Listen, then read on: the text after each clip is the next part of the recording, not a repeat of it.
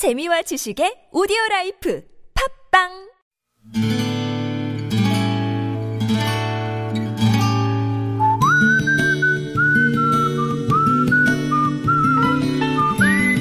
여러분 기억 속에서 여전히 반짝거리는 한 사람, 그 사람과의 추억을 떠올려 보는 시간, 당신이라는 참 좋은 사람. 오늘은 경기도 광명시 소하동에 사시는 서유경 씨의 참 좋은 사람을 만나봅니다.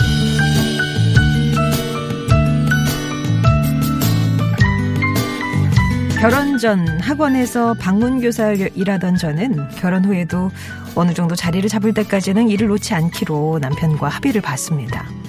하지만 우리 부부에게 찾아온 임신 소식에 제 아내 모성애가 그 결심을 조금 흔들더군요.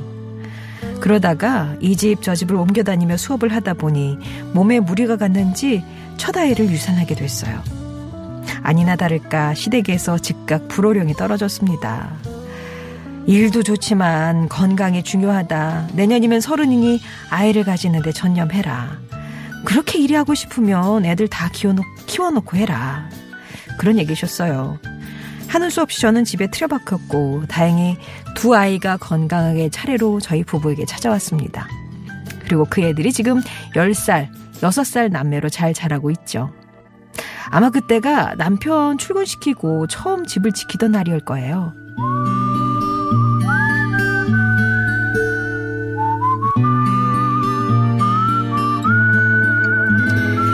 아랫집에서 계단에 물 뿌리는 소리가 들렸고 저는 이게 무슨 소린가 싶어 내려다보는데 아랫집에서 올려다보는 눈과 딱 마주치고 말았어요. 당황한 나머지 저는 뒤로 물러났는데 그 아랫집의 눈빛은 성큼성큼 계단을 올라와 제 앞에 서더니 물 묻은 손을 쓱쓱 바지에 닿고 제게 내미는 게 아니겠어요? 와 이제야 뵙네요. 저희 저번 주에 이사 왔어요. 떡 돌릴 때 문 두드려도 늦게까지 안 계시던데 오늘은 집에 계시네요? 딱 봐도 구김살이라고는 없어 보이는 앳된 얼굴의 새댁은 그렇게 자기소개를 했고 그 길로 저희 집에 들어와 차까지 얻어 마시고 갔습니다.